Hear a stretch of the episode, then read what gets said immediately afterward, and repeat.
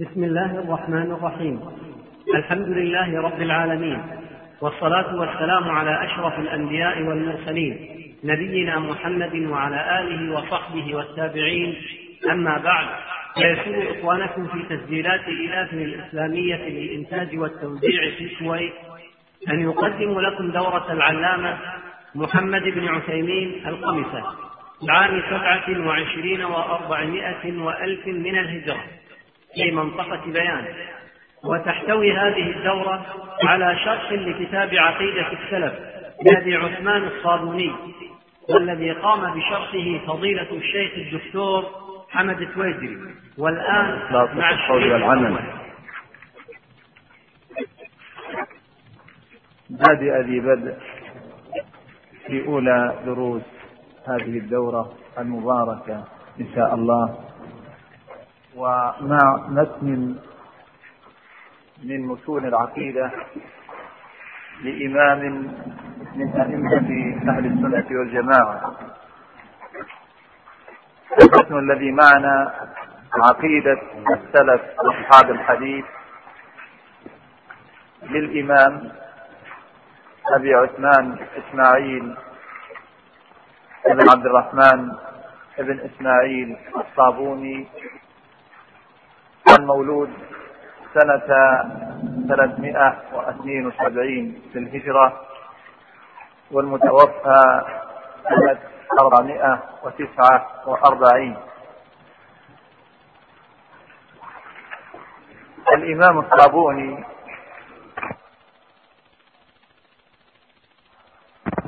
ولهذا وصفه الإمام الذهبي والإمام ابن كثير الإمام الواعظ المفسر. ونسبه البعض للتصوف وإذا صحت هذه النسبة فهو آه، على مصطلح القدماء الذين يطلقون على بعض من غلب جانب الزهد وشهر عنه كثرة العبادة والزهد لأنه متصوف. وليس على وصف المتأخرين بهذا الاسم الذي غلب على أولئك الذين جنحوا للبدع والانحراف. أما المتن الذي معنا فقد ألفه في عقيدة أهل السنة والجماعة. ولولا ضيق الوقت لأننا سنحرص بإذن الله أن ننهي هذا المتن خلال هذه الدورة في هذه الأيام المحدودة. لا ذكرنا لكم منهج أهل السنة في تأليف أو في التأليف في باب العقائد. فهذه الرسالة التي بين أيدينا تمثل أحد آه، قنوات هذا المنهج وهو الكتابة لعقيدة أهل السنة والجماعة بالاقتصار على عقيدة أهل السنة والجماعة بعيدا عن عرض شبه المخالفين والرد عليها مثلها مثل عقيدة الإمام الطحاوي المشهورة الطحاوية الإمام أبي جعفر الطحاوي. غير أن المتن الذي معنا يتميز أن مؤلفه ربما ساق بعض الأثار والنصوص بسنده. رواها بسنده. تشبه إلى حد ما بالواسطية. علما أن الواسطية آه، أكثر تركيز في العبارة في العبارة وأشمل في عقيدة أهل السنة والجماعة. الإمام الصابوني رحمه الله نعم كتب هذه الرسالة في عموم عقيدة أهل السنة والجماعة علما أنه تركز كلامه على مسألة الأسماء والصفات ومسألة الإيمان. والتي كثر الخلاف فيها في وقته رحمه الله. الشاهد أن هذا المتن يمثل منهج من مناهج أهل السنة في التأديب في باب العقيدة. نبدأ على بركة الله. نعم.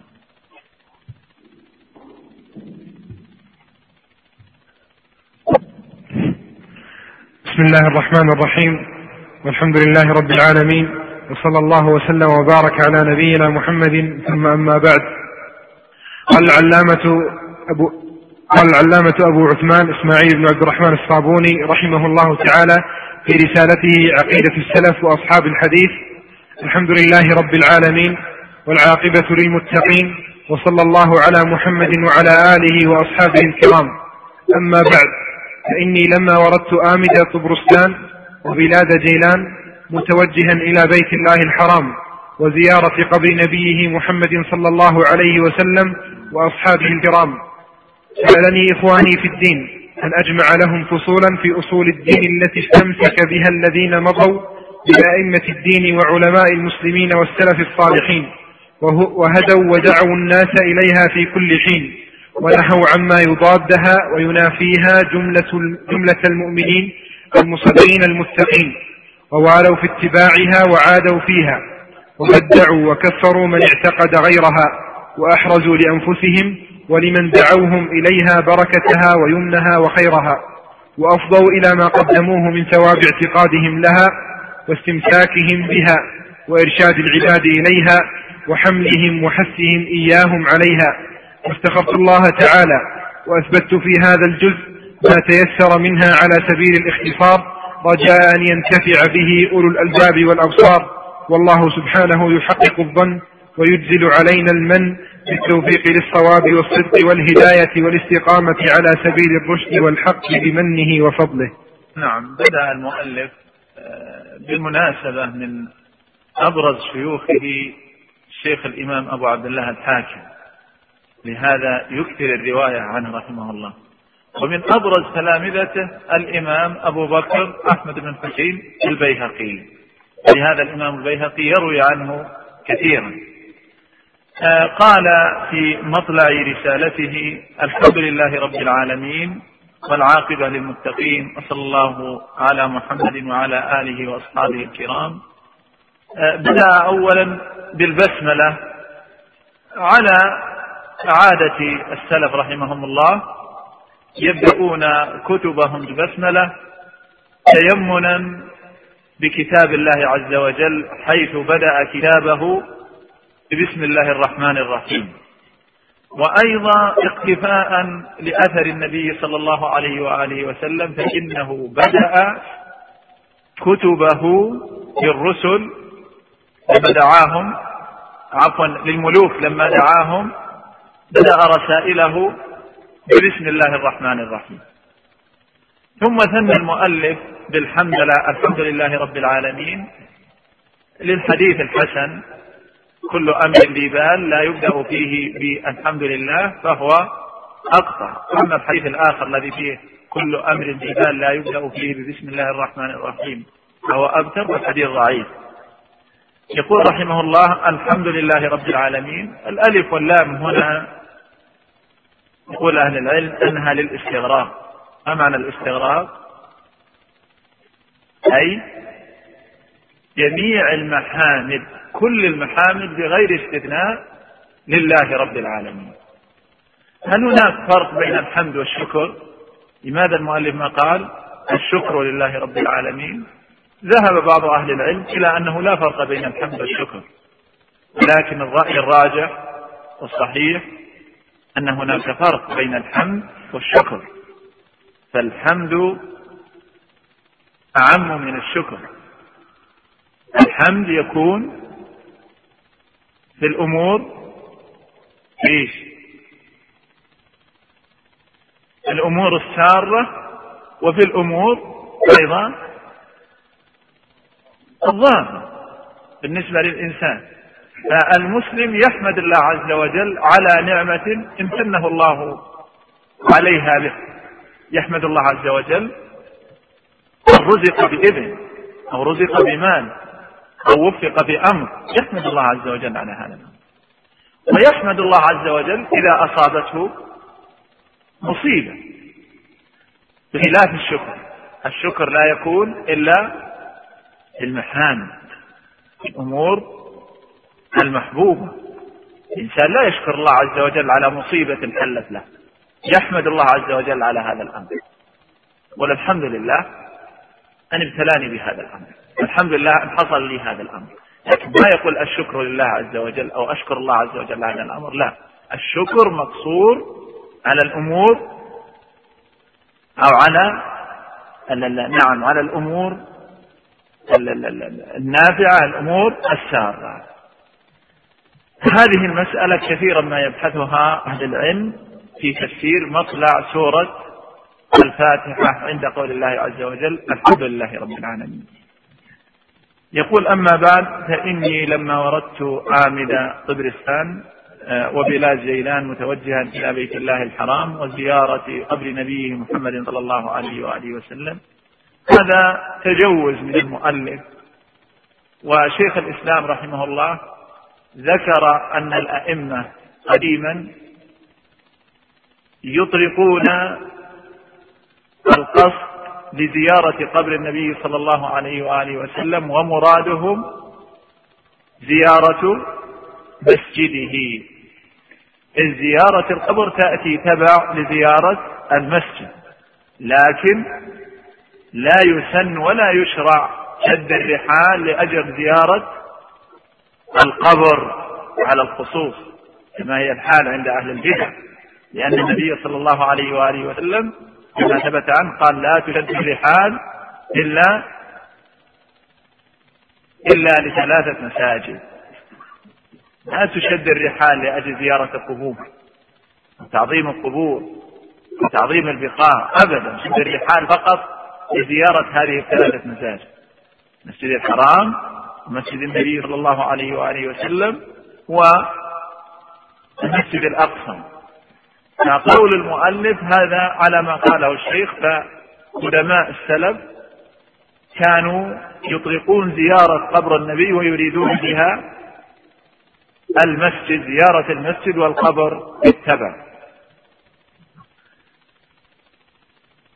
وقد ألف الشيخ رحمه الله رسالة في ذلك رد بها على الإخاء وطبعت باسم الإخائية شيخ الإسلام.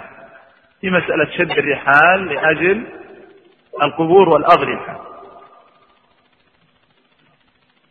يقول سألني إخواني في الدين أن أجمع لهم فصولا في أصول الدين التي استمسك بها الذين مضوا من أئمة الدين وعلماء المسلمين والسلف الصالحين آه، وهدوا ودعوا وهدوا ودعوا الناس إليها في كل حين. ونهوا عما يضادها وينافيها جملة المؤمنين المسلمين المتقين.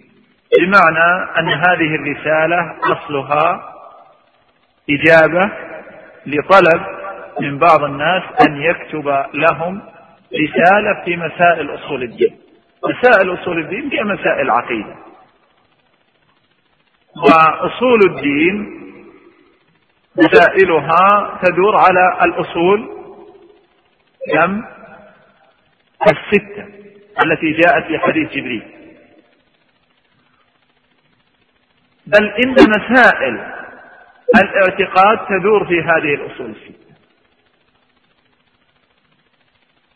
مسائل الاعتقاد جميعها في هذه الأصول الستة. الإيمان بالله الإيمان بالملائكة الإيمان بالكتب الإيمان بالرسل الإيمان باليوم الآخر الإيمان بالقضاء والقدر. ولهذا إذا فتحت أي كتاب في كتب العقيدة تجد أن هذا الكتاب يتحدث إما عن هذه الأصول الستة أو عن أحد هذه الأصول الستة أو عن مسألة متعلقة بأحد هذه الأصول الستة. فأصول الدين مسائل أصول الدين هي مسائل الاعتقاد جملة. يقول ووالوا في اتباعها وعادوا فيها. نعم. مسائل أصول الدين هي التي عليها الولاء والبراء حقيقة. بقدر ما يتمسك الإنسان بهذه الأصول ويلتزمها ويطبقها بقدر ما يصرف له من الولاء التام وبقدر ما يفرط فيها بقدر ما ينقص جانب الولاء تجاه ذلك. والولاء والبراء أصل من أصول عقيدة المسلم وهو أنه يحب ويوالى قدر ما فيه من التمسك بهذه الأصول وبالسنة ويبغض ويعادى بقدر ما عنده من التفريط في هذا الأمر. لهذا أهل البدع الذين خالفوا هذه الأصول ليسوا على درجة واحدة بل هم درجات فمنهم من ليس له أي درجة من المحبة والموالاة. وهؤلاء الذين وصلت بدعتهم إلى إيش؟ الكفر والخروج عن دائرة الإسلام. وهناك لا بعض أهل البدع الذين في دائرة الإسلام فهؤلاء يحبون ويوالون بقدر ما معهم من اتباع السنة وموافقة الحق في هذه الأصول. ويبغضون ويعادون بقدر ما معهم من الضلال والانحراف عن هذه الأصول الستة. يقول وبدعوا وكفروا من اعتقد غيرها. نعم أحيانا المخالف لهذه الأصول إما أن يكون مبتدعا والبدعة في اللغة ما هي؟ إحداث شيء على أمر على غير مثال سابق. أما في الاصطلاح اختلفت عبارة أهل العلم في ضابط البدعة ولكن من أجمعها وأشملها أن يتعبد الإنسان ربه بأمر لم يشرعه الله ولا رسوله.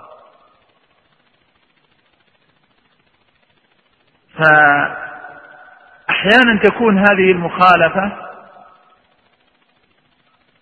من هذا المخالف لعقيدة أهل السنة المخالفة في دائرة الإسلام.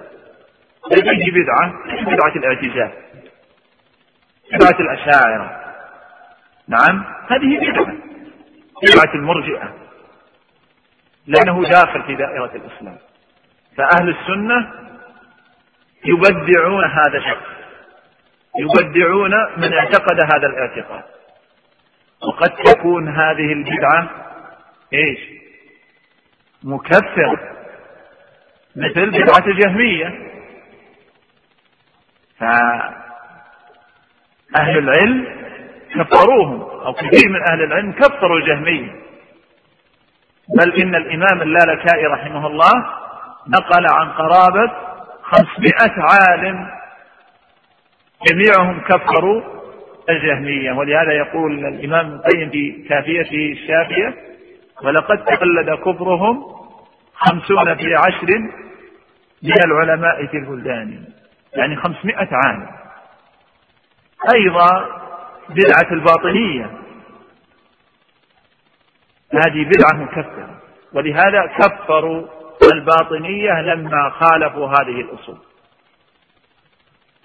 يقول وبدعوا وكفروا من اعتقد غيرها وأحرزوا لأنفسهم ولمن دعوهم إليها بركتها ويمنها وخيرها وأفضوا إلى ما قدموه من ثواب اعتقادهم لها واستمساكهم بها وإرشاد العباد إليها وحملهم وحثهم إياهم عليها فاستغفرت الله تعالى وأثبت في هذا الجزء ما تيسر منها على الاختصار. نعم المتن هذا عبارة عن مختصر. وليس مطول ولهذا الإمام الصابوني رحمه الله ابتعد كثيرا عن عرض شبه المخالفين والرد عليها أيضا ابتعد عن التوسع في آه، ذكر الأدلة على المسائل. ما نقارنها مثلا بمثلا رد الإمام الدارمي على بشر المريسي أو رد الإمام الدارمي على الجهمية أو مثلا كتاب التوحيد للإمام ابن خزيمة رحمه الله. لا توسعوا قليلا. لا هذا أراد أن يؤلف هذا المختصر في عقيدة أهل السنة والجماعة. نعم تفضل. مذهب السلف في صفات الله. قلت وبالله التوفيق إن أصحاب الحديث المتمسكين بالكتاب والسنة حفظ الله أحياءهم ورحم أمواتهم يشهدون لله تعالى بالوحدانية وللرسول صلى الله عليه وسلم بالرسالة والنبوة ويعرفون ربهم عز وجل. بصفاته التي نطق بها وحيه وتنزيله أو شهد له بها رسوله صلى الله عليه وسلم على ما وردت الأخبار الصحاح به ونقلته العدول الثقات عنه ويثبتون له جل جلاله منها ما أثبت لنفسه في كتابه وعلى لسان رسوله صلى الله عليه وسلم. ولا يعتقدون تشبيها لصفاته بصفات خلقه فيقولون إنه خلق آدم بيده. يقول رحمه الله قلت وبالله التوفيق إن أصحاب الحديث المتمسكين بالكتاب والسنة. أصحاب الحديث هذا اسم وصف للسلف رحمهم الله. يسمون بأصحاب الحديث ويسمون بأهل السنة ويسمون بالجماعة ويسمون بالسلف. فتسميتهم بأصحاب الحديث لا أنهم اعتنوا فقط بحفظ الحديث أو رواية الحديث لا كما قال شيخ الإسلام. بل سموا بأصحاب الحديث لعنايتهم بالسنة والتمسك بالسنة في مقابل أصحاب الرأي.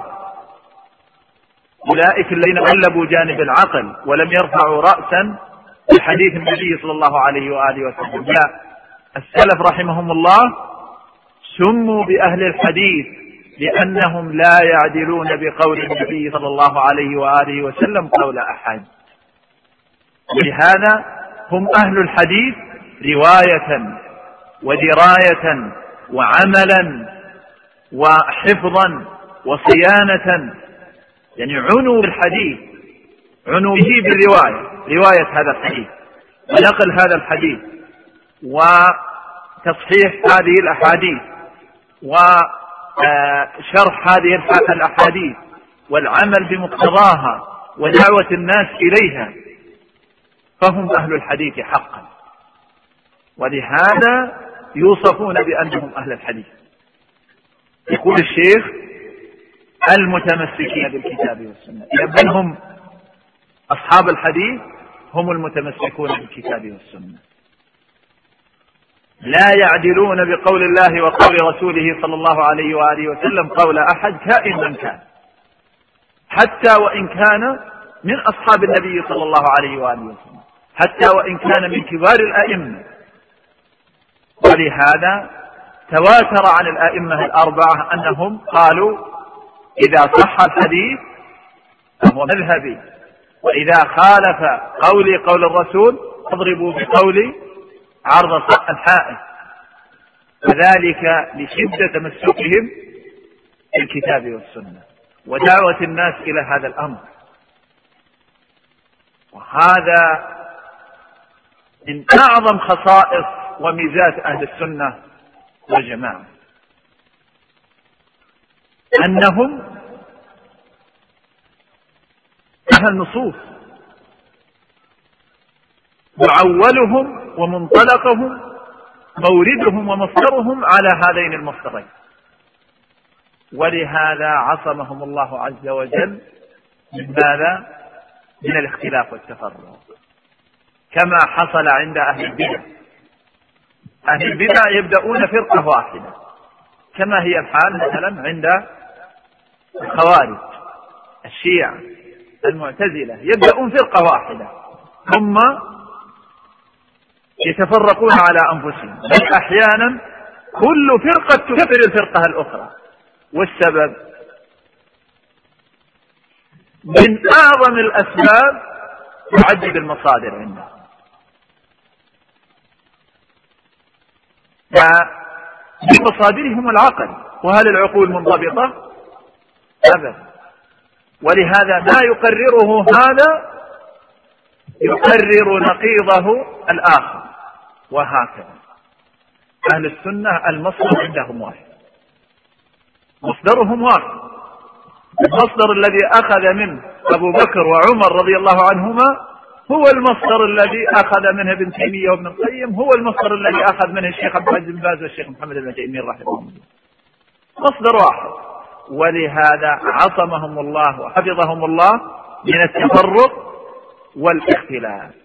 فهم متفقون في أصول الدين متفقون في مسائل الاعتقاد. سلموا من الاختلاف. وإن اختلفوا في المسائل العملية اختلفوا في مسائل الصلاة في مسائل الصيام في مسائل الحج في المعاملات لأن المجال فيها واسع الاختلاف. والأدلة فيها محتملة والإجتهاد فيها مقبول. نعم بخلاف مسائل أصول الدين. مسائل أصول الدين مسائل أحكمت. لا مجال للاجتهاد فيها ولا مجال للعقل والقياس فيها. فهي مسائل توقيفية متوقفة على ورود النص. ما جاء في الكتاب والسنة قبلناه وما خالف الكتاب والسنة رددناه وما لم يرد في الكتاب والسنة لا بنفي ولا بقبول توقفنا.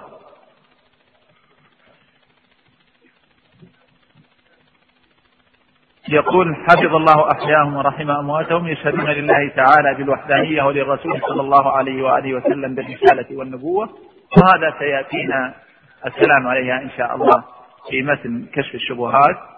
يقول ويعرفون ربهم عز وجل بصفاته التي نطق بها وحيه وتنزيله أو شهد له بها رسوله صلى الله عليه وآله وسلم على ما وردت الأخبار الصحاح به ونقلته العدول الثقات عنه. يعرفون الله عز وجل بصفاته. وهذا نوع من أنواع التوحيد التي لا يتم للمسلم توحيده إلا بأن يفرد الله عز وجل بأسمائه وصفاته. فالتوحيد قسمان أو ثلاثة أقسام. ولا ضرر فإنه تقسيم علمي. إما أن نقول التوحيد توحيد الإثبات والمعرفة وتوحيد القصد والطلب. القصد والطلب هو الألوهية والإثبات والمعرفة هو الربوبية والأسماء والصفات أو قلنا أن أقسام التوحيد الربوبية والألوهية والأسماء والصفات.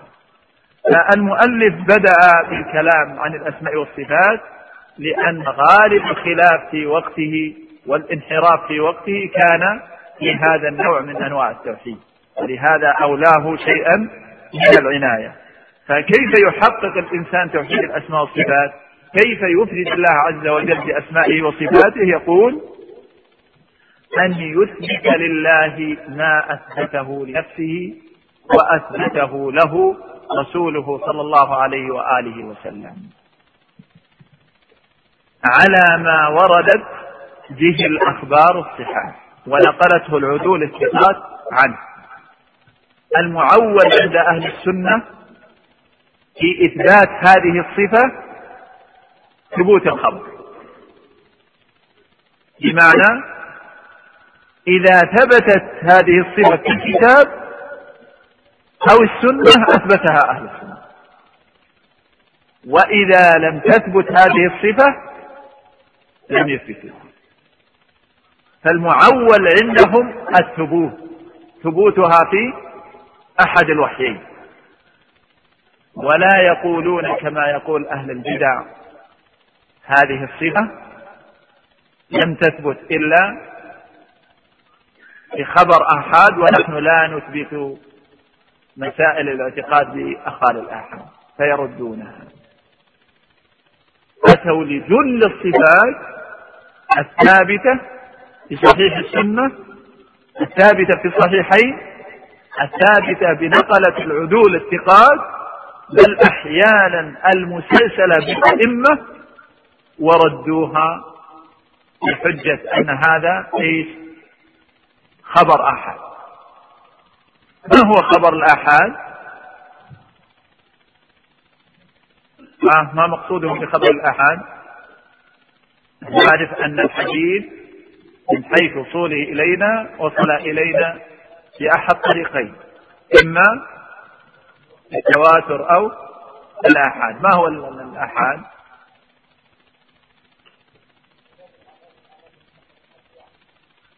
طيب لو رواه رجلا يعتبر متواتر؟ طيب وش تسميه والعزيز نوع من أنواع الآحاد والمشهور نوع من أنواع الآحاد. إذا يكون تعريف الآحاد ليس ما رواه واحد. نقول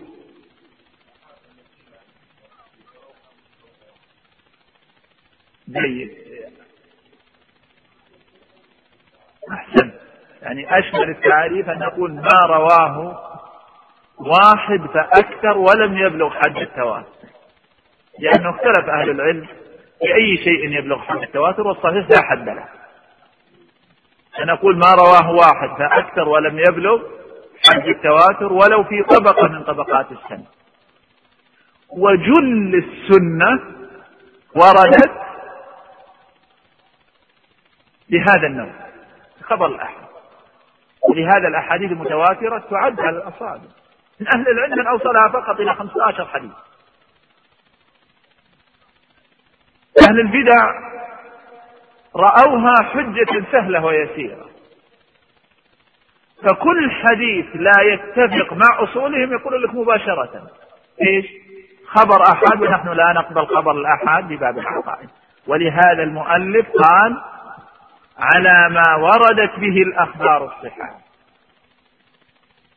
ونقلته العدول الثقات فيقول معول أهل السنة ومرجع أهل السنة ثبوت الخبر. ولهذا يقول ابن القيم لم يثبت عن أحد الصحابة رضي الله عنه أنه رد خبر عن الرسول صلى الله عليه وآله وسلم لأنه إيش؟ خبر أحد. أبدا. فهذه بدعة ما عرفها الناس إلا بعد المئة الثالثة على يد المعتزلة. أول من بدأ بها المعتزلة. ليردوا بها الأحاديث التي لا تتوافق مع أصوله ولهذا لهم منهجان. أهل البدع لهم منهجان في النصوص التي لا تتوافق مع نصوص مع أصوله المنهج الأول رد هذا الخبر بحجة أنه خبر أحد. المنهج الثاني التأويل أو التفويض إذا ما استطاعوا رد الخبر فوضوا أو أولوا. لكن المرحلة الأولى الرد. فإذا تيسر لهم الرد ردوا ولا بيصعبوا أنفسهم في قضية التأويل أو التفويض فالمؤلف في هذا السطر يرد على هؤلاء ويقول لهم نحن معولنا معول أهل الحديث معول السلف معول أهل السنة في مسائل أصول الدين ثبوت الخبر. فإذا ثبت الخبر أخذنا به. وعملنا به مطمئنة به نفوسنا. ما عندنا أدنى تردد. هذا منهج أصحاب النبي صلى الله عليه وآله وسلم. النبي صلى الله عليه وآله وسلم خاطب بهذه النصوص نصوص الصفات خاطب بها عموم الناس. خاطب بها ذاك الرجل الذي جاء من البادية. وخاطب بها كبار الصحابة. خاطب بها النساء. خاطب بها المتعلم وغير المتعلم. ولهذا في الحديث الحسن لما سمع أبو رزين رضي الله عنه وأرضاه النبي صلى الله عليه وآله وسلم يقول يضحك ربنا لقنوط عباده وقرب غيره. ماذا قال أبو رزين؟ أبو رزين أعرابي بفطرته مباشرة ما قال ما يمكن يا رسول الله؟ يلزم على إثبات الضحك لله عز وجل كذا وكذا وكذا كما عمل أهل البدع. لا. هو أراد أن يتثبت. هل فعلا هذه الصفة ثابتة لله عز وجل؟ قال يا رسول الله هو يضحك ربنا؟ قال نعم. ماذا قال؟ قال لن نعدم من رب يضحك خيرا. مباشرة. فهم النص ما صار عند التردد. فأثبت الأثر المترتب على هذه الصفة. لن نعلم من هذا الرب الذي يضحك خيرا؟ هذا هو منهج أصحاب النبي صلى الله عليه وسلم وهذا هو منهج السلف الذين تلقوا هذا المنهج عن أصحاب النبي صلى الله عليه وآله. وسلم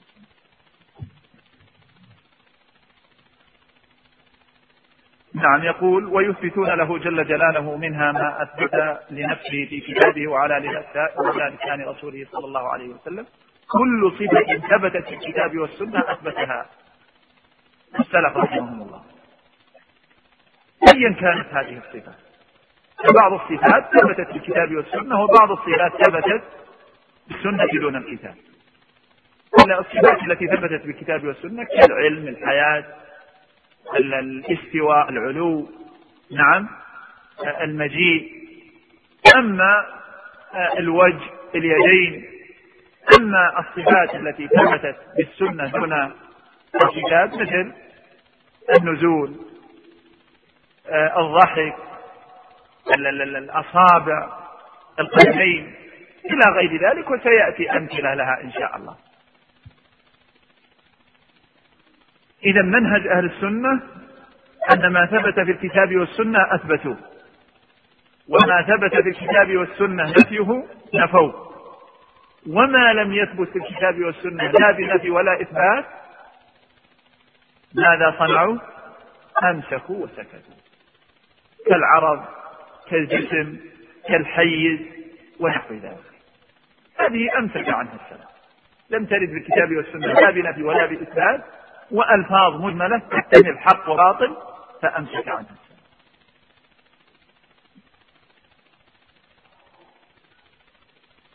يقول ولا يعتقدون تشبيها بصفاته بصفات خلقه. نعم أهل السنة والجماعة يثبتون لكن لا يشبهون. انطلاقا من قول الله عز وجل ليس كمثله شيء ولم يكن له كفوا أحد. لا تضربوا لله الأمثال؟ نعم. آه إثبات لا تشبيه. لا يغلون في الإثبات كما غلا المشبهه حتى أفضى بهم الأمر إلى التشبيه فقال أحدهم لله يدين كيدي ولله بصر كبصري والله مستوى على عرشه كاستواء الجالس على الكرسي تعالى الله عن ذلك علوا كبيرا يثبتون ولا يشبهون.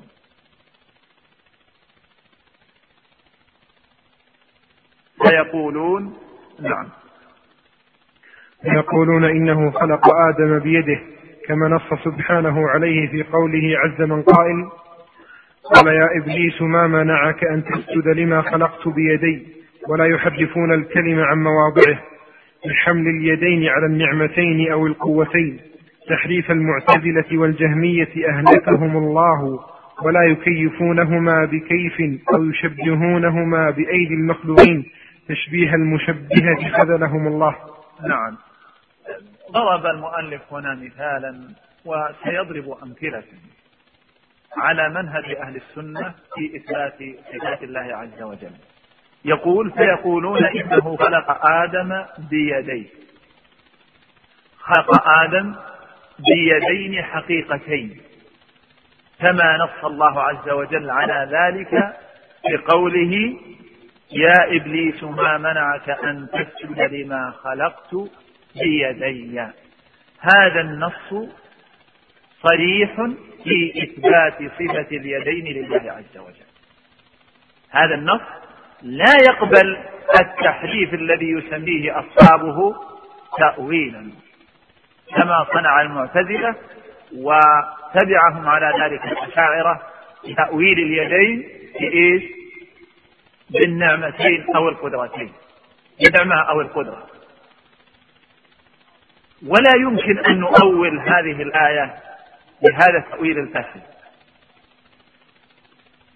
ولا يجوز تأويلها بذلك لا لفظا ولا معنى.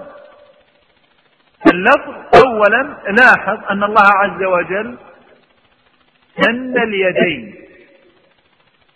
وهل يقول عاقل أن لله عز وجل قدرتين وليس له إلا قدرة واحدة. ثم أعداهما بباء. بيدي الصريحة في هذا المقصود بيدين اليدين الحقيقيتين ونسبهما إلى نفسه مفردا بما خلقت بيدي. فكل هذه القرائن اللفظية تنفي أن يكون المراد باليد هنا إيش؟ النعمة والقدرة. أما الجانب المعنوي فإنه لو كان المقصود باليد هنا القدرة أو النعمة لما كان هناك ميزة لآدم على غيره من سائر المسلمين. لأن كان هناك ميزة لآدم على إبليس.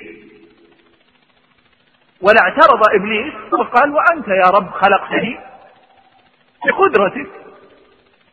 ما الفرق بيني وبين آدم الله عز وجل أراد أن يميز آدم ويبين من من الله عز وجل به من النعمة على آدم فقال ما منعك أن تسجد لما خلقت بيدي هذا خاص بآدم.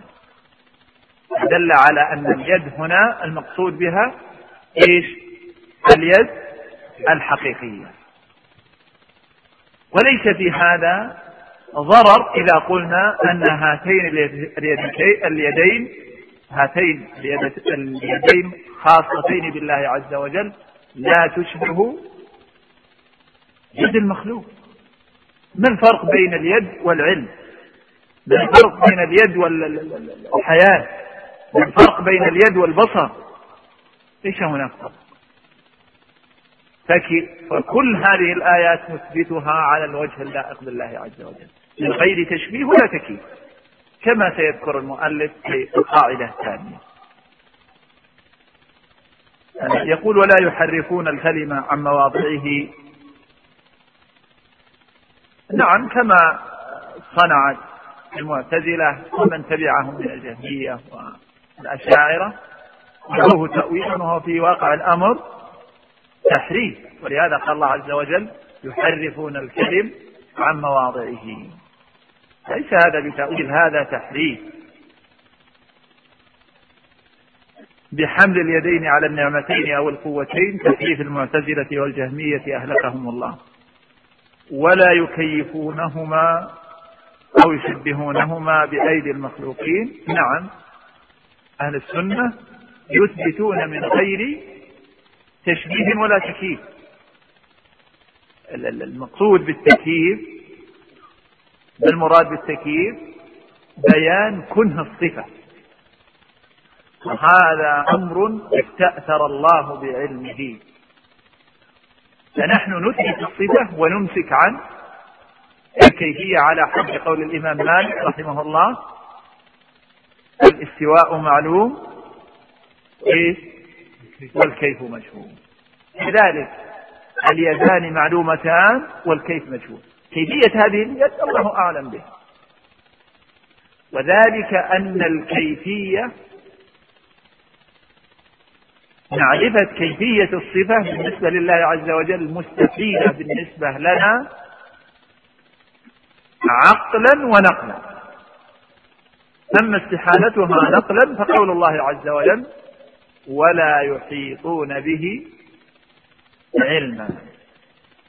فمعرفة كيفية صفاته منبنية على الإحاطة في هذه الصفات وهذا مستحيل بالنسبة للبشر. أما استحالتها عقلا فإن كيفية الشيء تعرف بأحد أمور ثلاثة معرفة كيفية أي شيء لا يمكن أن تدرك إلا بأحد أمور ثلاثة الأمر الأول مشاهدة هذا الشيء.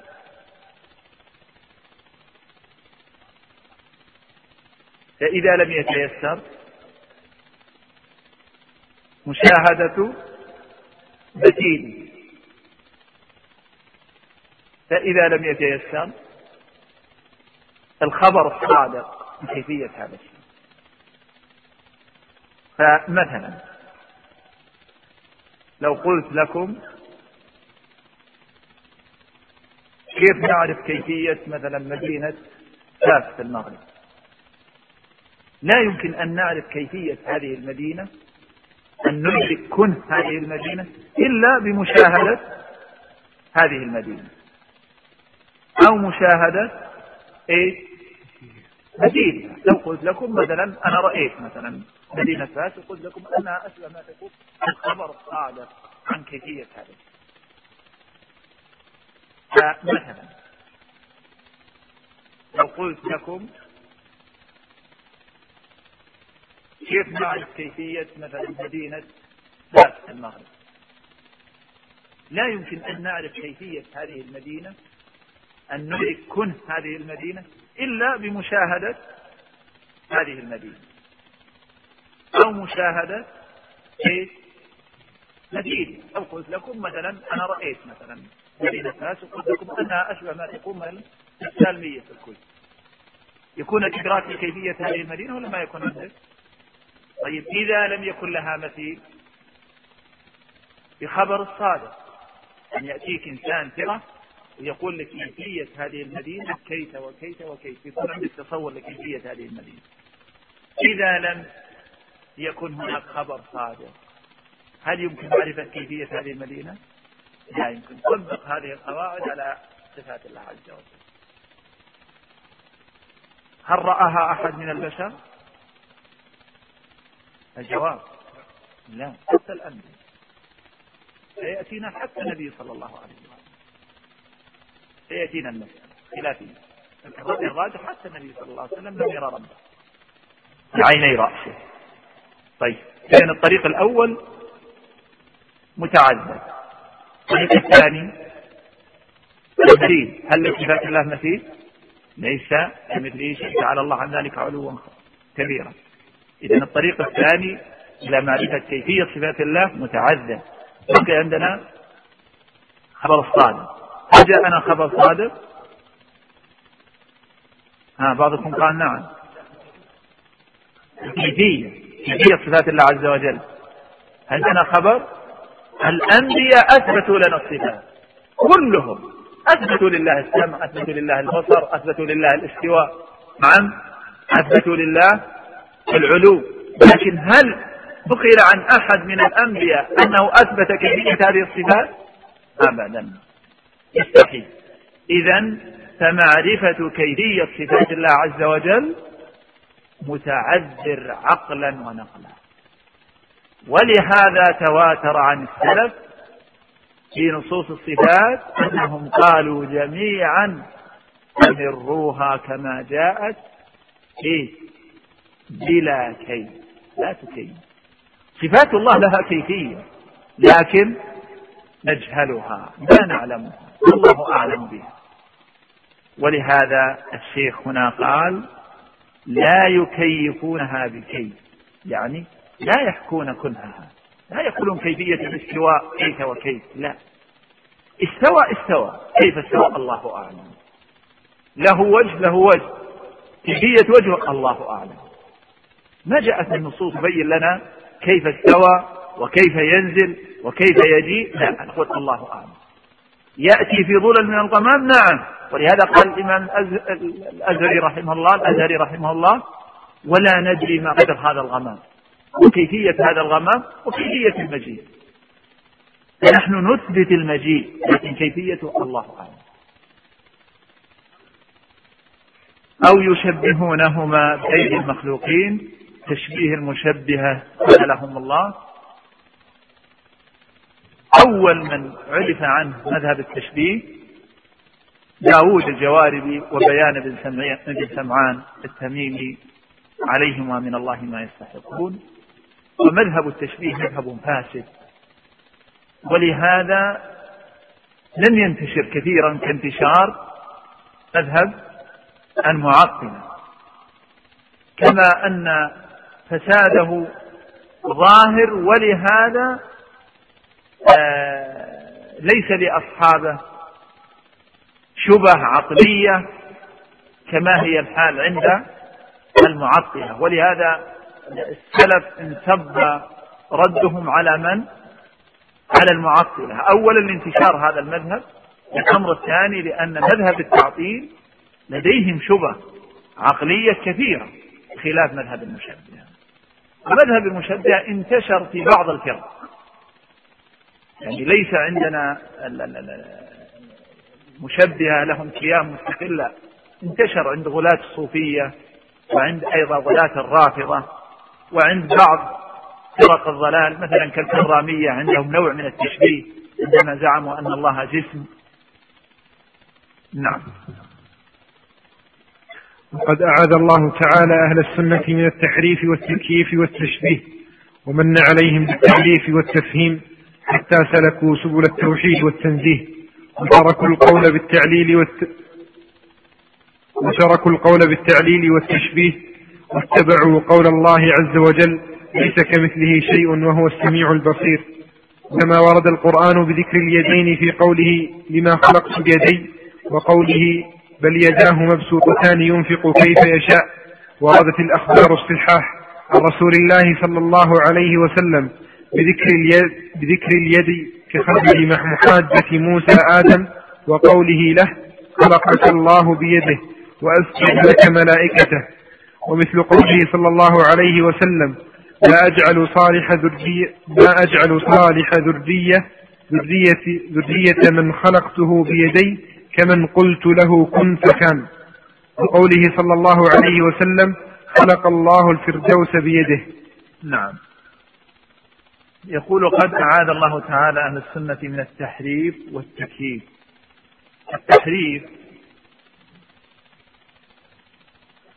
ينقسم إلى قسمين. تحريف في اللفظ وتحريف في المعنى. وقد سلم الله أهل السنة من هذين النوعين.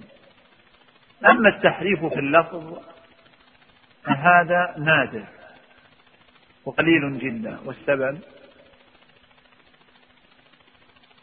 والسبب؟ أن الله عز وجل تكفل بحفظ القرآن فما استطاع أهل الضلال أن يحرفوا هذه النصوص تحريفا لفظيا. اللهم إلا ما نقل عن بعض الجهمية أنه قرأ قول الله عز وجل وكلم الله موسى تكليما قرأها بإيش؟ بفتح لفظ الجلالة وكلم الله موسى تكليما لماذا؟ نعم ليجعل موسى هو المتكلم وليس هو الله عز وجل هذا الذي استطاع تحريف في الحركة كلم الله موسى تكليما فرد عليه أهل السنة أولا أن المنقول بالتواتر الرفع. ولا مجال هنا للأخذ والعطاء. ثم هب أن هذه الآية بهذا الشكل لا تصنع لقول الله عز وجل. فلما جاء موسى لميقاتنا وكلمه ربه لا يستطيع أن يحدث فيها. أما التحريف المعنوي فهذا هو الغالب على منهج أهل البدع. يحرفون هذه الألفاظ تحريفا معنويا ويسمونه إيش؟ يسمونه تأويل. استوى استولى بما خلقت بيدي بنعمتي أو بقوتي آه ورحمتي وسعت كل شيء آه إنعامي أو جنتي. آه ينزل ربنا تنزل رحمته وجاء ربك وجاءت ملائكته. شاهد أنهم يحرفون المعنى ويسمونه تأويلا وهذا هو الغالب على منهجهم. أهل السنة والجماعة سلمهم الله عز وجل من هذا النوع من التحريف هم يجرون النص على ظاهره ويثبتون معناه ويؤمنون بما تضمنه من الدلالة الصحيحة لما خلقت بيدي لما خلقت بيدي. لا يأتون يحرفون ويسمونه تأويل. فسلمهم الله عز وجل من التحريف ومن التكييف والتشبيه فهم لا يشبهون ولا يكيفون. لا يشبهون صفات الله صفات الله عز وجل بصفات الخلق لا يقولون أن لله يدين كيد المخلوق أو لله قدم كقدم المخلوق أو لله بصر كبصر المخلوق تعالى الله عن ذلك علوا كبيرا الله مستو على عرشه استواء يليق بجلاله وعظيم سلطانه. الله عز وجل ينزل حين يبقى ثلث الليل الآخر نزولا يليق بجلاله وعظيم سلطانه. ليس كنزول المخلوق من المخلوق. ولا يقولون كيفية النزول كذا وكذا أو كيفية الاستواء كذا وكذا. كيفية البصر كذا لا يكيفون ولا يشبهون. يقول ومن عليهم بالتعريف والتسهيل. نعم. وهم يعرفون صفات الله عز وجل ويفهمونها كما أراد الله وأراد رسوله على وفق ما جاءهم من الخطاب العربي. الله عز وجل لما خاطبنا بالقرآن خاطبنا بأي لغة؟ اللغة العربية وأمرنا بتدبر القرآن أفلا يتدبرون القرآن أفلم يتدبروا القول هل استثنى من هذا آيات الصفات؟ آه. لما أمرنا بتدبر القرآن أمرنا بتدبره جميعا لم يستثني من ذلك شيء والتدبر فرع عن إيش؟ فهم المعنى. هل يمكن أن تتدبر كلام لا تفهم معناه؟ هل يمكن هذا؟ لو جاءنا أعجمي وبدأ يرطن علينا بلغته ونحن لا نفهم هذه اللغة. فقلت لكم تدبروا هذا الكلام. قلتم لا يمكن هذا مستحيل. تدبر كلام لا أفهم معناه. ولهذا استدل السلف من قول الله عز وجل أمرنا بتدبر القرآن كله أن جميع ما فيه مفهوم المعنى ولهذا قال مجاهد رحمه الله عرضت المصحف على ابن عباس ثلاث عرضات. أقفه عند كل آية وأسأله عن معناها. واستدل من ذلك أحاديث الصفات آيات الصفات فدل على أن السلف يفهمون معاني هذه النصوص. ولهذا قال الشيخ رحمه الله بالتعليم بالتعريف والتفهيم هم يعرفون ويفهمون معنى هذه الألفاظ. إذا قال الله عز وجل ثم استوى على العرش أو قال سبحانه آه وجاء ربك والملك صفا صفا أو قال سبحانه وهو سميع البصير أو قال سبحانه إن الله نعم ما يعظكم به إن الله كان سميعا بصيرا فهم السلف معنى السمع معنى البصر معنى الاستواء معنى المجيء معنى النزول معنى الضحك. هذه ألفاظ مفهومة المعاني لكن كيفيتها؟ الله أعلم. نعم. يقول حتى سلكوا سبل التوحيد والتنزيه بمعنى أنهم وحدوا الله عز وجل في صفاته. قالوا لله صفات تليق به سبحانه وتعالى لا تماثل ولا تشابه صفات المخلوقين. فهم وحدوا الله. سلكوا سبيل التوحيد. والتنزيه نزه الله عز وجل. قالوا لله صفات تليق به سبحانه وتعالى. لا تماثل سائر الصفات. على حد قوله ليس كمثله شيء وهو السميع البصير. هذه الآية آية الشورى قاعدة عند أهل السنة. لأنها جمعت بين إيش؟ بين الإثبات والتنزيه. الآن لاحظ المشبهة عندهم جانب حق وهو المشبهة الإثبات. وعندهم جانب باطل الذي هو التشبيه المعطلة عندهم جانب حق. التنزيه. جانب الباطل. التعطيل. المعطلة أخذوا بجزء من هذه الآية. أخذوا بقوله سبحانه ليس كمثله شيء. والمشبهة أخذوا بالجزء الآخر وهو السميع البصير.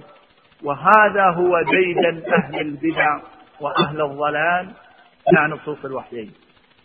أنهم دائما يأخذون بالمتشابه. كما وصفهم النبي صلى الله عليه وسلم كما في حديث عائشة في صحيح البخاري. إذا رأيتم الذين يتبعون ما تشابه منه فأولئك الذين سمى الله فاحذروهم الله عز وجل قال والذي أنزل عليك الكتاب منه آيات محكمات هن أم الكتاب وأخر متشابهات. فأما الذين في قلوبهم زيغ إيش؟ فيتبعون ما تشابه. ابتغاء الفتنة وابتغاء تأويله أهل السنة والجماعة أخذوا الحق الذي مع المشبهة. ما هو الحق؟ الإثبات. وأخذوا الحق الذي مع المعطلة. التنزيه فجمعوا بينهما. إثبات مع التنزيه. وجمعوا بين النصوص. فقالوا ليس كمثله شيء وهو السميع البصير. إثبات مع تنزيه وبهذا يسلم منهج الإنسان. وتسلم عقيدته. ويأخذ بمجموع النصوص. ما يعطل البعض ويأخذ البعض كما هي الحال عند أهل البدع. تأخذ بمجموع النصوص. في كل النصوص. نعم. وكذلك يقولون في جميع الصفات التي نزل بذكرها القرآن. نعم ثم ذكر وكما ورد القرآن بذكر اليدين في قوله لما خلقت بيدي وقول فاليداه مبسوطتان ينفق كيف يشاء. هذه أدلة صريحة في إثبات اليدين لله عز وجل على الوجه اللائق به سبحانه. ثم ذكر بعض الأحاديث والأحاديث التي جاءت من كثيرة جدا من أراد الوقوف عليها فليرجع لمثل كتاب الإمام ابن خزيمة رحمه الله كتاب التوحيد فقد بوب بابا مستقلا في ذكر اليدين. وساق تحته النصوص والأحاديث التي جاءت بإثبات اليدين لله عز وجل. المؤلف ذكر في ذلك حديث محاجة آدم وموسى. هذا الحديث ثابت في الصحيحين. احتج آه آدم وموسى في الحديث. قال موسى أنت آدم خلقك الله بيده ونفخ فيك من روحه وأسجد لك ملائكته. وأيضا حديث آه لا أجعل صالح من خلقت آه من خلقت بيدي آه كمن قلت له كن فيكون. وهذا الحديث أيضا آه ثابت كما عند البيهقي وذلك في سؤال الملائكة لله عز وجل ثم قالوا جعلت الدنيا بني آدم يأكلون ويشربون ويفعلون ونحن نسبح بحمدك فاجعل لنا الآخرة. وقال لهم أجابهم الله عز وجل لا أجعل صالح من خلقته بيدي كمن قلت له كن فكان. وهذا من تكريم الله عز وجل لبني آدم وهذا مما احتج به أو أعظم حجة لمن احتج بأن خالق بني آدم أفضل من الملائكة والمسألة خلافية وأيضا استدل المؤلف آه، بحديث خلق الله الفردوس بيده. وأيضا هذا الحديث آه، نعم أخرجه البيهقي.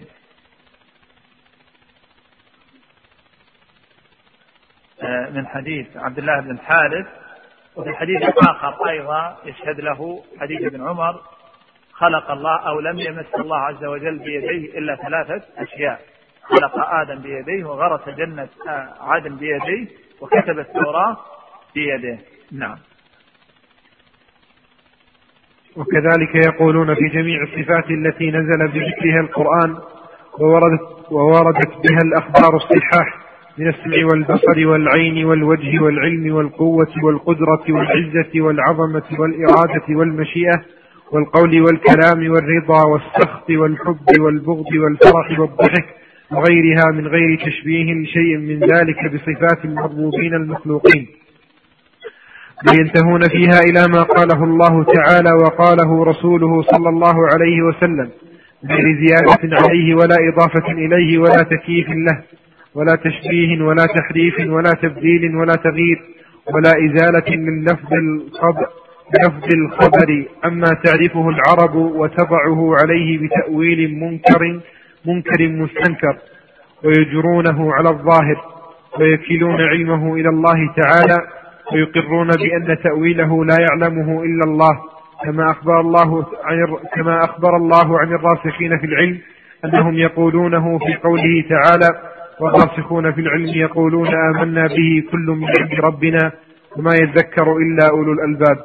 نعم لما مثل المؤلف وذكر قاعدة عامة في الأسماء والصفات في مسألة الإثبات من غير تشبيه ولا تعطيل قال وكذلك يقولون في جميع الصفات.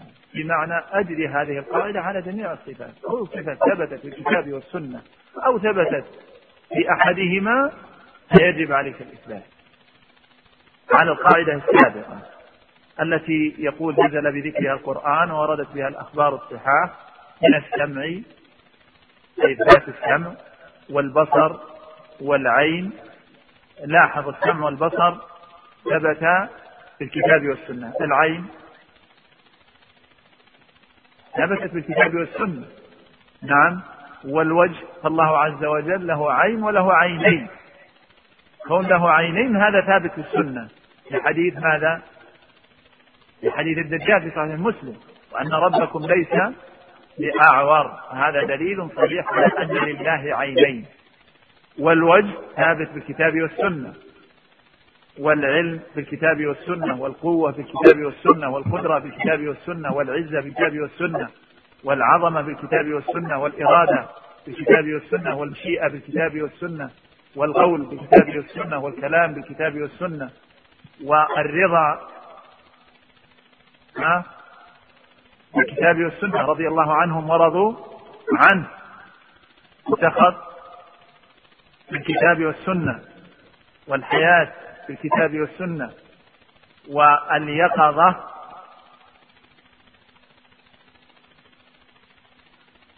لعله نعم آه، أخذها من حديث إن الله لا ينام ولا ينبغي له أن ينام. عندكم كذا النسخة التي عندكم إذا هذه لفظة مزيدة. ولعلها ماتت. لأن الثبت أن الله لا ينام. فالنسخة التي بين يدي نسخة الشيخ بدر أثبتها. نعم. نعم. على كل حال لعل هذه اللفظة لم تثبت عن المؤلف لأن اللفظ الثابت إن الله لا ينام ولا ينبغي له أن ينام. وشاهد ذلك في القرآن الله لا إله إلا هو الحي القيوم لا تأخذه سنة ولا نوم.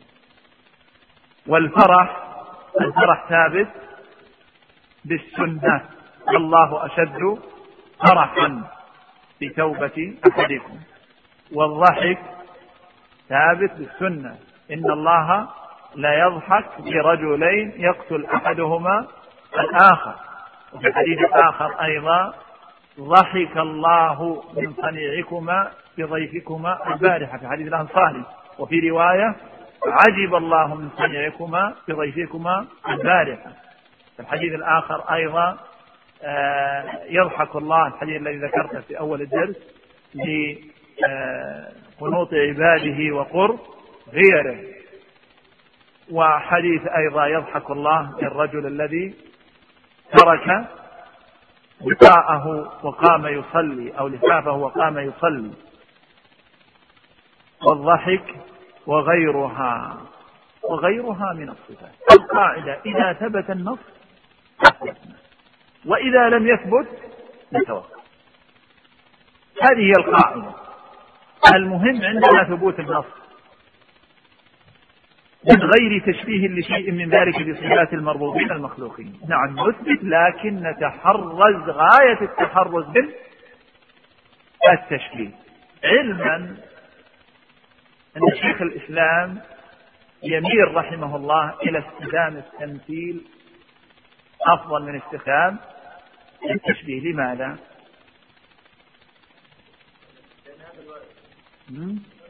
أحسنت. لأن الوارد في الكتاب والسنة نفي التمثيل لم يرد نفي التشبيه ليس كمثله فلا تضربوا لله الأمثال. وذكر ملحظ آخر. قال وما من شيئين إلا ويشتبهان من وجه ويختلفان من وجه آخر. ولعل يتيسر لنا إن شاء الله في دورة قادمة ويتيسر لكم دراسة التدمرية تأخذون هذه القاعدة مسألة التشابه. الشيخ عنده قاعدة وقاعدة صحيحة أنه ما من شيئين أيا كان هذين الشيئين إلا ويشتبهان من وجه ويختلفان من وجه آخر. يقول فالأولى استخدام اللفظ الشرعي الذي هو التمثيل على كل حال السلف رحمهم الله استخدموا لفظ التشبيه فنستخدمها ما في شيء. ومقصودهم بالتشبيه هنا التمثيل الذي جاء نفيه في الكتاب والسنة. آه، ولهذا الشيخ رحمه الله شيخ الإسلام دقيق في العبارات. لم يناظروه في الواسطية. بالطبع لما ألف الواسطية اعترض عليه آه، علماء زمان. بل وحاكموه. لهذا رفعوا بأمره إلى السلطان فسجن ثم عقد له المناظرة المشهورة ودون آه جلسات هذه المناظرة وما دار فيها وهذه موجودة في الفتاوى. وقال لهم أنا اخترت لفظ التحريف وتركت لفظ التأويل فقلت من غير تحريف ولم أكن من غير تأويل. بقصد ما هذا اللفظ اعتباطا لأن التأويل منه ما هو حق ومنه ما هو باطل. بخلاف التحريف فهو باطل من كل الوجوه ولهذا الله عز وجل قال يحرفون الكلم عن مواضعه. كذلك رحمه الله في قضية التشبيه هو دقيق في العبارات. ترك لفظ التشبيه وأخذ لفظ لأنه هو الذي جاء به النص. لأن التشبيه ليس مذموم من كل الوجوه. هو مذموم إذا أثبتت لله عز وجل شيئا من خصائص المخلوق. أو أثبتت للمخلوق شيء من خصائص الخالق ولهذا ابن القيم رحمه الله يجعل التشبيه قسمان تشبيه الخالق بالمخلوق وتشبيه المخلوق بالخالق. تشبيه المخلوق بالخالق كحال النصارى. عندما شبهوا مثلوا عيسى بالله عز وجل. وتمثيل الخالق بالمخلوق كما هي الحال عند كثير من الممثلة الذين قالوا لله يد كيد المخلوق ولله بصر كبصر المخلوق. نعم. يقول آه من غير تشبيه لشيء من ذلك بصفات المربوبين المخلوقين بل ينتهون فيها إلى ما قاله الله تعالى وقاله رسوله صلى الله عليه وآله وسلم من غير زيادة عليه ولا إضافة إليه. هي القاعدة العامة. وبهذا يسلم المسلم في عقيدته ويسلم له منهجه. أنت لما تلتزم النص تسلم من الإرادات التي تورد عليك. خلاص التزم النص. جاء في النص. به لم يرد في النص امسك واسكت هل تثبت أن صفات الله اعراض؟ الله اعلم لماذا؟ النص لم يرد بذلك هل تثبت أن الله جسم؟ الله اعلم لم يرد النص. لا بنفي ولا بإثبات. تثبت لله القدمين؟ نثبت لله القدمين. تثبت لها الأصابع؟ للقدمين. ماذا؟ لم يرد تثبت لله اليدين؟ نعم. ورد به النص تثبت لليدين الأصابع لا لا. ثبت في صحيح مسلم. حديث الحضر. إن الله يضع السماوات على أصبع والأراضين على أصبع فضحك النبي صلى الله عليه وسلم تصديقا له. وفي الحديث الآخر قلوب العباد بين أصبعين من أصابع الرحمن فنثبت الأصابع لله عز وجل كما ثبت النص. إذا لم يثبت النص نسكت. ولهذا قال المؤلف من غير زيادة عليه ولا إضافة. التزام النص تماما. نبقى مع النص. كما يقال أصم أبكم نحن معولنا على ورود النص.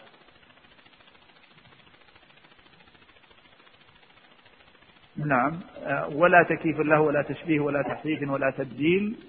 ولا تغيير ولا إزالة لللفظ الخبر عما تعرفه العرب. نعم البدع لما أول النصوص أو نقول حرفوها وسموه تأويلا أزالوا النصوص عن معانيها. صرفوها عن معانيها التي تعرفها العرب. فليس في لغة العرب استوى بمعنى استولى هذا غير موجود في لغة ولهذا لما جاء أحد الجهمية وطلب من ابن الأعرابي هذا إمام الفحم في اللغة شيخ الخليل بن أحمد قال له ابحث لي في لغة العرب أنهم أطلقوا استوى على استولى قال هذا ما لا تعرفه العرب في لغتهم ما يمكن. تبحث الليل والنهار. لا تجد أن العرب أطلقوا على الاستواء الاستيلاء فهؤلاء حرفوا هذه الألفاظ وأزالوها عما تعرفه العرب. فنحن إذا أردنا أن نفسر اللفظ وأن نفهم معناه لا بد أن ننزله على وفق إيه؟ على وفق ما فهمه العرب لأن الكتاب والسنة جاء بلغة العرب.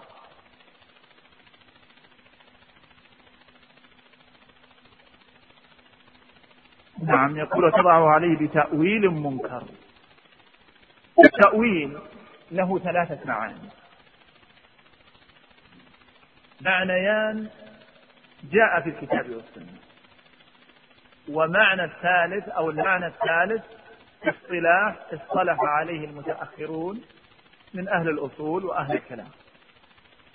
أما المعنيان اللذان جاء في الكتاب والسنة فقد جاء التأويل والمراد به الحقيقة التي يؤول إليها الأمر. وذلك أن اللفظ أن اللفظ عند العرب في لغة العرب أي لفظ إما أن يكون خبر أو أو قلم. خبر مثل بدأت دورة الشيخ ابن تيمية. هذا خبر ولا لا؟ والطلب عليك يا أخي حضور دورة الشيخ ابن عثيمين طيب. تأويل هذا الخبر وتأويل هذا الطلب ما هو؟ تأويل الخبر وقوع هذا الشيء. الإخوان كانوا يقولون ستبدأ دورة الشيخ ابن تيمية لا زال خبر لما الآن بدأت هذا تأويل ذاك الخبر. لما قالوا لنا بالأمس وقبل أسبوع وقبل شهر في دورة للشيخ ابن تيمية ستبدأ يوم كذا وكذا هذا خبر. تأويله ما هو تأويله؟ الوقوع الآن. الآن هذا تأويل ذاك الخبر. لما وقع حقيقة عيانا. تأويل الطلب. ما هو تأويل الطلب؟ الفعل. لما أقول الإنسان اجلس هذا طلب. تأويله الجلوس. احفظ. تأويله الحفظ. إذا حفظ قلنا هذا تأويل هذا الطلب ولهذا قال الله عز وجل هذا شاهده من القرآن. هذا شاهد هذا النوع من أنواع التأويل في القرآن. قال الله عز وجل هل ينظرون إلا تأويله يوم يأتي؟ تأويله يقول الذين نسوه من قبل قد جاءت رسل ربنا بالحق. الرسل جاءوا إلى أقوامهم في الدنيا أن هناك يوم الآخر سيحاسب فيه الناس وسيجازى المحسن بإحسان وسيجازى المسيء بالإساءة. إذا وقع هذا الأمر يوم القيامة جاء تأويله. هذا تأويله. قال الذين نسوه من قبل. شاهد آخر من القرآن أوضح من هذا. قول الله عز وجل في سورة يوسف قال يا أبت هذا تأويل رؤياي من قبل. في الصغر رأى أحد عشر كوكبا والشمس والقمر رآهم له سجيا هذا خبر. يا أبت إني رأيت أحد عشر كوكبا والشمس والقمر. هذا عبارة عن إيه؟ خبر. أين تأويل هذا الخبر؟ لما دخلوا عليه في الكبر وقد تولى ملك مصر لما دخلوا عليه في بيت الملك وخروا له سجدا تحية واحتراما ماذا قال يوسف؟ عنها وقع ما أخبرتك عنه في الصغر وقع الآن عيانا. هذا تأويله. واضح؟ شاهد آخر حديث عائشة. لما أنزل الله عز وجل في حديث عائشة في البخاري لما أنزل الله على رسوله إذا جاء نصر الله والفتح كان يكثر أن يقول في ركوعه وسجوده سبحانك اللهم ربنا وبحمدك اللهم اغفر لي إيش؟ يتأول القرآن ما معنى يتأول القرآن؟ يطبقه أمره فهو يفعله فهذا هو التأويل هذا نوع من أنواع التأويل الذي جاء في الكتاب والسنة. النوع الآخر يأتي التأويل ويراد به التفسير تفسير الكلام معنى الكلام. ومنه قول الله عز وجل في سورة يوسف. نعم. لا هذا في الحقيقة التي أقول إليها الأمر. أن يأتي التأويل ويراد به التفسير. نبئنا بتأويله. أي ما معنى نبئنا بتفسيره. ومنه أيضا قول النبي صلى الله عليه وآله وسلم في حديث ابن عباس. لما دعا له ماذا قال له؟ اللهم فقهه في الدين وعلمه التأويل أي علمه التفسير. ولهذا ابن جرير رحمه الله يكثر من قول القول في تأويل الآية معنى القول في تفسير الآية. هذان المعنيان للتأويل هما الواردان في الكتاب والسنة. عندنا المعنى الثالث التأويل وهو الذي أراده المؤلف هنا. وهو التأويل المعروف والمشهور عن المتأخرين من أهل الكلام وأهل الأصول. وهو عبارة عن مصطلح اصطلح عليه هؤلاء. ونحن نقبل هذا المصطلح إذا كان حقا ونرده إذا كان باطلا كسائر المصطلحات. أهل مصطلح الحديث اصطلحوا على أن يسموا الحديث إذا ورد من طرق متعددة؟ يسمونه ماذا؟ متواتر. هل هذا له أصل في الكتاب والسنة؟ لا لكنه مصطلح علمي صحيح مستقبل يسمون الحديث إذا كان من طريق راوي. خفيف الضبط يسمونه إيش؟ حسن. هذا مصطلح. جاء عن الله أو عن الرسول صلى الله عليه وسلم أنه إذا جاء الحديث من طريق راو خفيف الضبط فهو حديث حسن؟ لكن اصطلح عليه أهل هذا العلم هذا منه مصطلح صحيح يقبله كمصطلح التأويل في اصطلاح المتأخرين ما هو؟ صرف اللفظ عن الاحتمال الراجح إلى الاحتمال المرجوح بدليل يقترن به. احفظوه إن هذا سيرد معنا وسيرد معكم باستمرار في مسألة الأسماء والصفات قضية تأويل الصفات وعدم تأويل الصفات هو صرف اللفظ عن الاحتمال الراجح إلى الاحتمال المرجوح لدليل يقترن به. أو بعبارة أخرى صرف اللفظ عن معناه القريب إلى معناه البعيد لدليل يقترن به. طيب هل هذا التأويل حق أو باطل؟ أحسنت يكون حقا وباطلا. متى يكون حق ومتى يكون باطل؟ إذا كان الدليل المختلف إحنا قلنا لدليل يقترن به. فإذا كان هذا الدليل حق فالتأويل حق. وإذا كان هذا التأويل باطل فالتأويل باطل. الدليل هذا لا يلزم أن يكون من الكتاب والسنة. ربما يكون من اللغة ربما يكون بقرينة. الشاهد أنه لا بد أن يكون هناك دليل.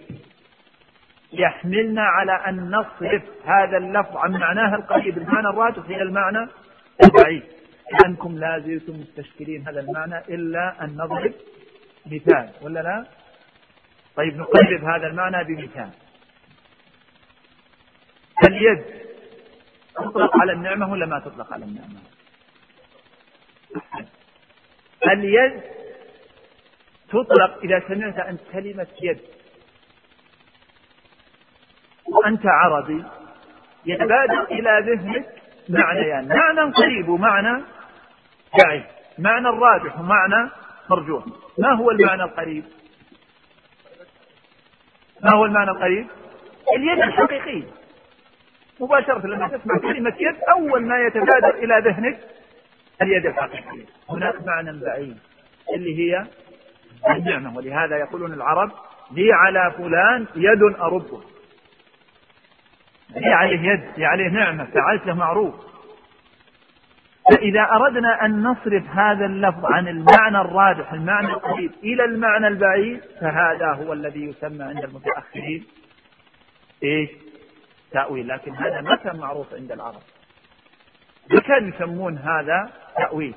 وما وليس في الكتاب والسنة تسمية لهذا النوع تأويل. إنما هو اصطلاح اصطلح عليه المتأخرون.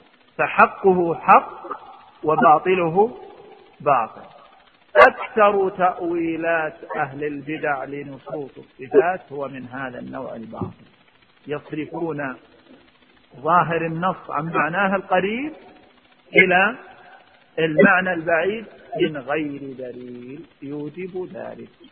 ولهذا نقول هذا التأويل باطلا. إنما أول الاستواء بالإستيلاء قالوا هذا تأويل صرف اللفظ عن معناها قريب إلى معنى هذا تأويل باطل. ليس له عليه دليل. لما أول قول الله عز وجل لما خلقت بيدي بنعمتي قلنا هذا تأويل باطل. أين الدليل؟ بل الدليل يدل على أن المقصود باليدين هنا اليدين الحقيقيتين. واضح؟ ولهذا قال المؤلف هنا عما تعرفه العرب وتضعه عليه بتأويل منكر على اصطلاح المتأخرين. فمقصوده هنا بالتأويل التأويل على اصطلاح المتأخرين. ويجرونه على الظاهر. نعم. هذا هو منهج أهل السنة أنهم يجرون هذه النصوص على ظاهرها. لا يشبهون ولا يكيفون ولا يعطلون ولا يحرفون. لما خلقت بيدي لما خلقت بيدي. نجريها على ظاهرها. كما فهمها العرب. لكن لا يعني إجراء الظاهر. هذا سيأتي أيضا أننا نفوض معناها على المعنى الباطل الذي أراده المفوض. معنى مفوض المعنى على مراد معنى المفوضة. أهل التفويض قابلوا أهل التأويل. قالوا لا نجد النص على ظاهره لكن من غير فهم لمعناه. تكتمل مادة هذا الشريط بعد. لذا نرجو متابعتها في الشريط الذي بعده.